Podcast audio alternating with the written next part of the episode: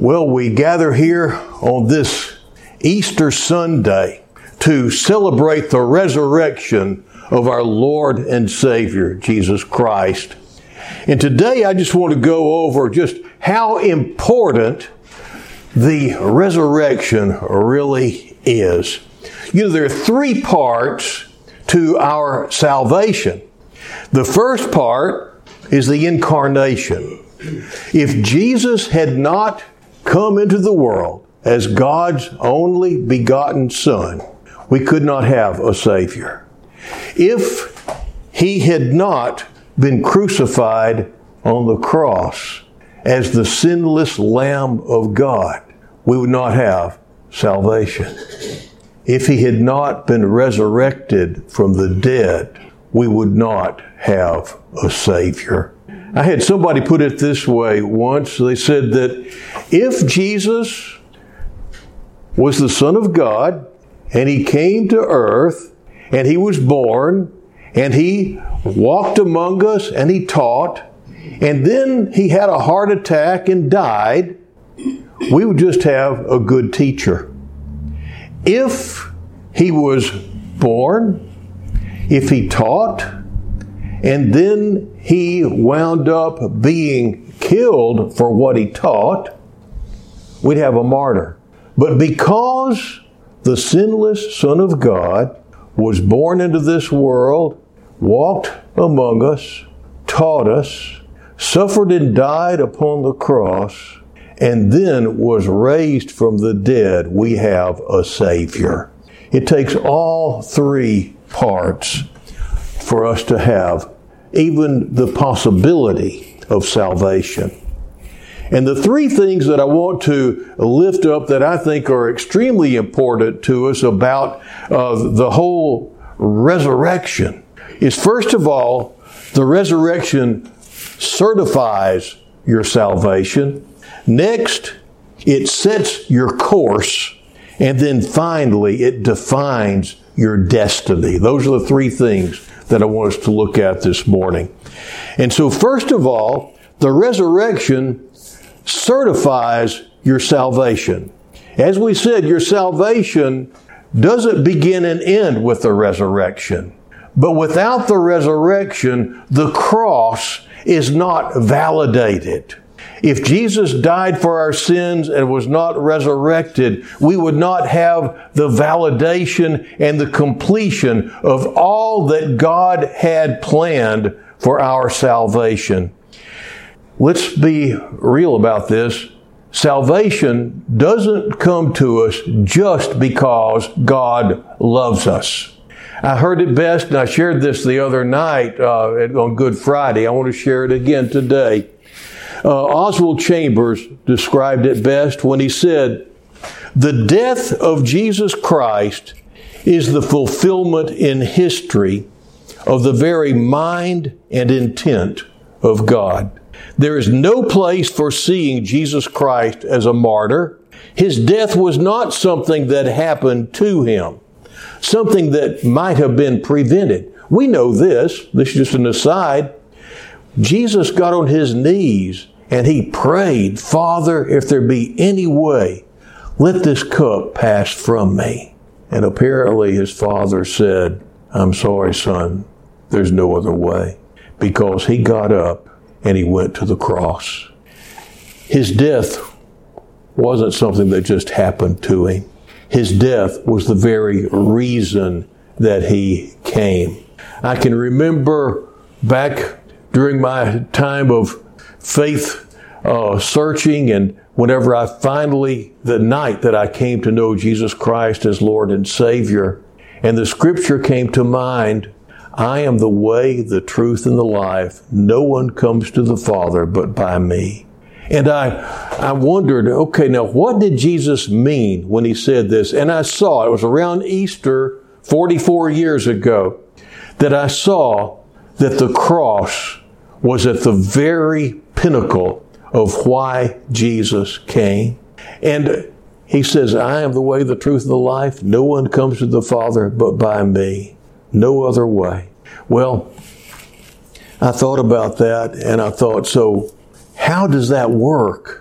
and I saw that the church said that our sin separated us from God.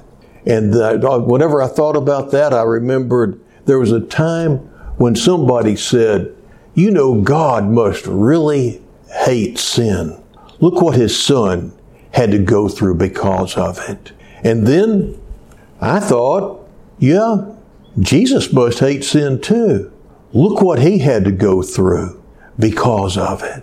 And at that moment, I realized that my life was filled with sin. And that is what separated me from God. And that is why I couldn't sense His presence. And that's why I couldn't sing the song that we just sang. He lives and really mean it. Because He didn't live in my heart. Everybody around me, I thought, was singing it and believing it, but I knew there was a gap between me and God. And all of a sudden, I realized it was my sin that put that gap there. And I realized there was nothing I could do to remove that chasm between me and God. I could not undo one of the things that I had done that had separated me from God. I couldn't take back any pain I inflicted on anyone. I couldn't take back one lie I ever told. All of it I was accountable for. And I realized that whenever I stood before God, He wasn't going to ask me about what a, some guy and gal did back in the Garden of Eden. I was going to be accountable for what I did. I was accountable for me and what I had done with the life that he had shared with me. And I realized I didn't have a chance. I realized I was going to be spending the rest of my life trying to postpone dying. You can't really enjoy life when you're trying not to die. I mean, get on the freeway, go home. When you're heading home today, if you're thinking, I've got to be real careful or I'm going to die, going to die, going to die, uh, you're not going to have any fun getting home. And this is just it. You can't enjoy life if you live life trying to stay alive.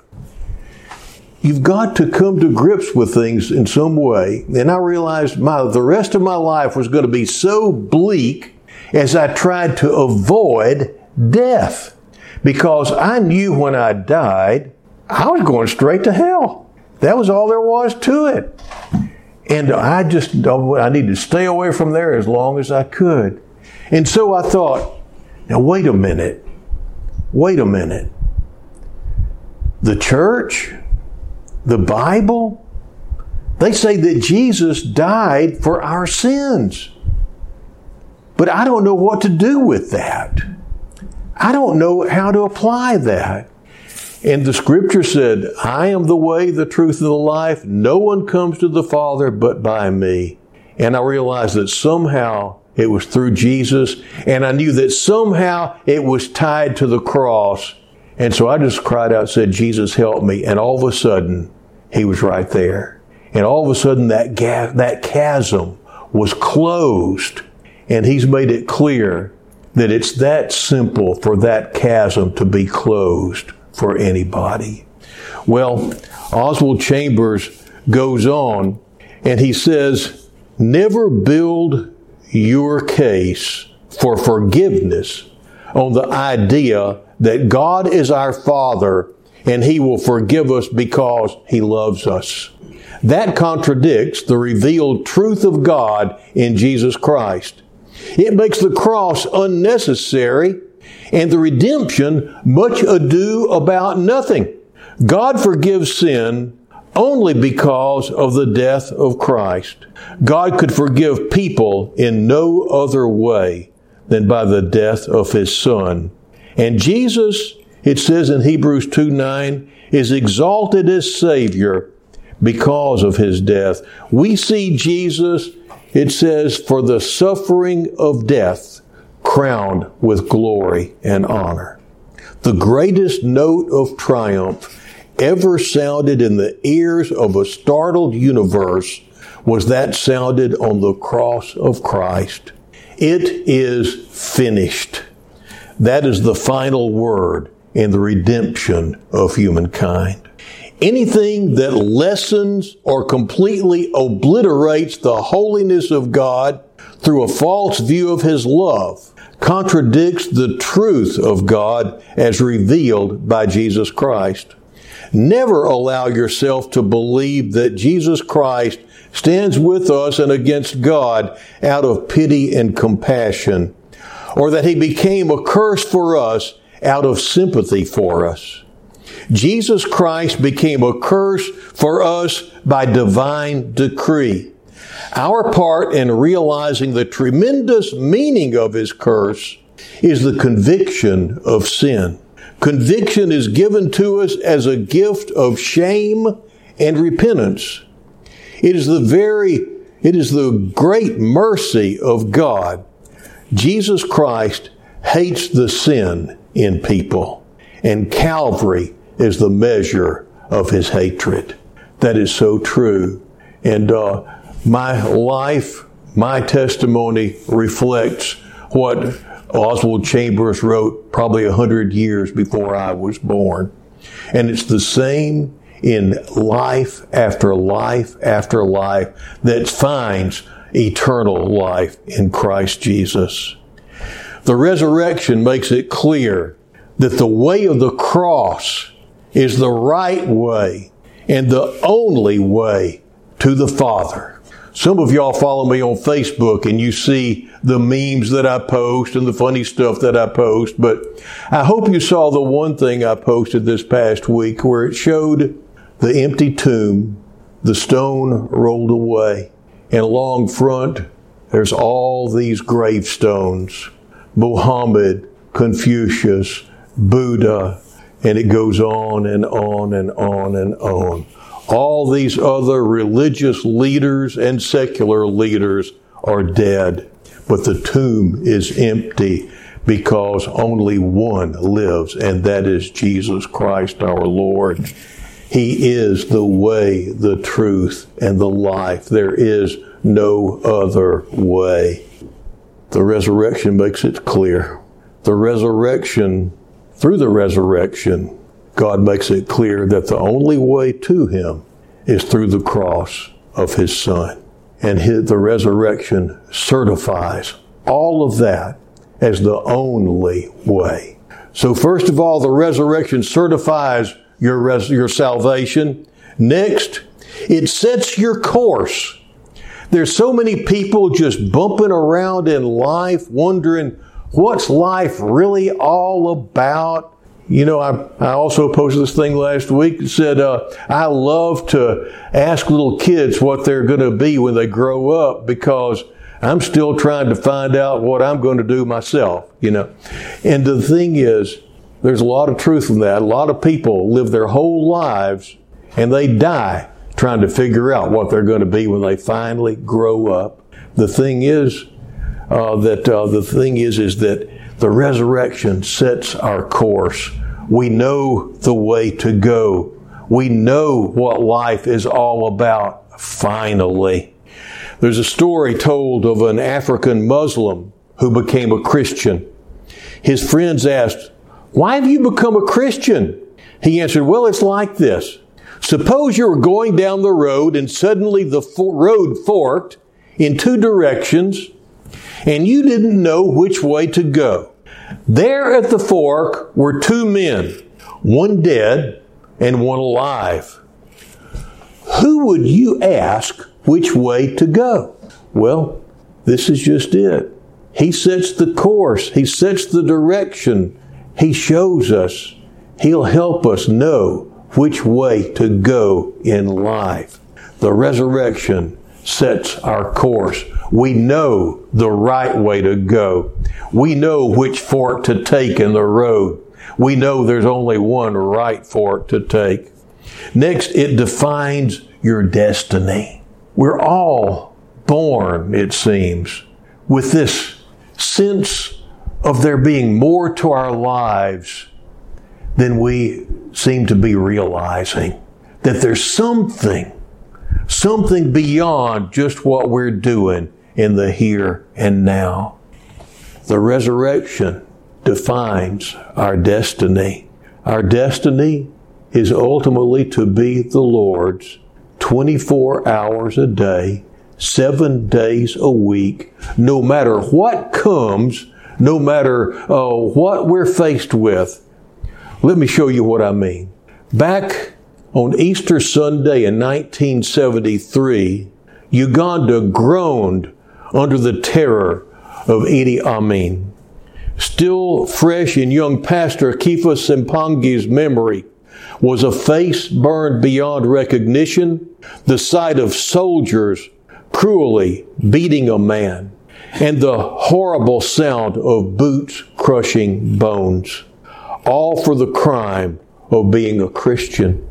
But Easter of 1973, Pastor Sempangi bravely and openly preached on the risen Lord in his hometown's football stadium of over 7,000 people. After the service, five of Idi Amin's secret police followed Sempangi back to his church and closed the door behind them. Five rifles pointed at Pastor Sempangi's head. We're going to kill you for disobeying Amin's orders, the captain said. If you have something to say, say it before you die. Pastor Sempangi, thinking of his beautiful wife and lovely little girl, began to shake.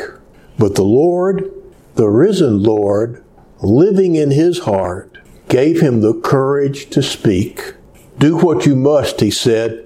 The Word of God says that in Christ I'm already dead and that my real life is hidden with Him in God. It is not my life that is in danger, but yours. I am alive in the risen Lord, but you are still dead in your sins. May He spare you from eternal destruction. The leader looked at Sempangi for a long, long time. Then he lowered his rifle and said, Will you pray for us? Sempangi did. And those five officers were converted through the witness of Sempangi's bravery. They also became his brothers in Christ and his protectors rather than his enemies from that point on. Pastor Sempangi found his destiny when he found the Lord. That's what the resurrection is all about. Those three things are so important. How about your salvation? Has it been certified? Have you gone through the steps of really realizing that His way is the only way? The resurrection says so. And it's just a step that you have to take to step from death into life. How about your course in life? Are you just bumping around, bumping into walls, wondering what life is really all about? In Him, your course is set. How about your destiny? Is your life hidden in Christ so that even if you're facing five rifles pointed at your head, you would not be afraid to speak the truth? All of this comes because of the resurrection. And all of this is yours whenever you just finally embrace John 3:16. For God so loved the world, he gave his only begotten son, that whosoever believes in him should not perish, but have eternal life. The resurrection says this is so. Who can contradict that? In the name of the Father, the Son, and the Holy Spirit. Amen.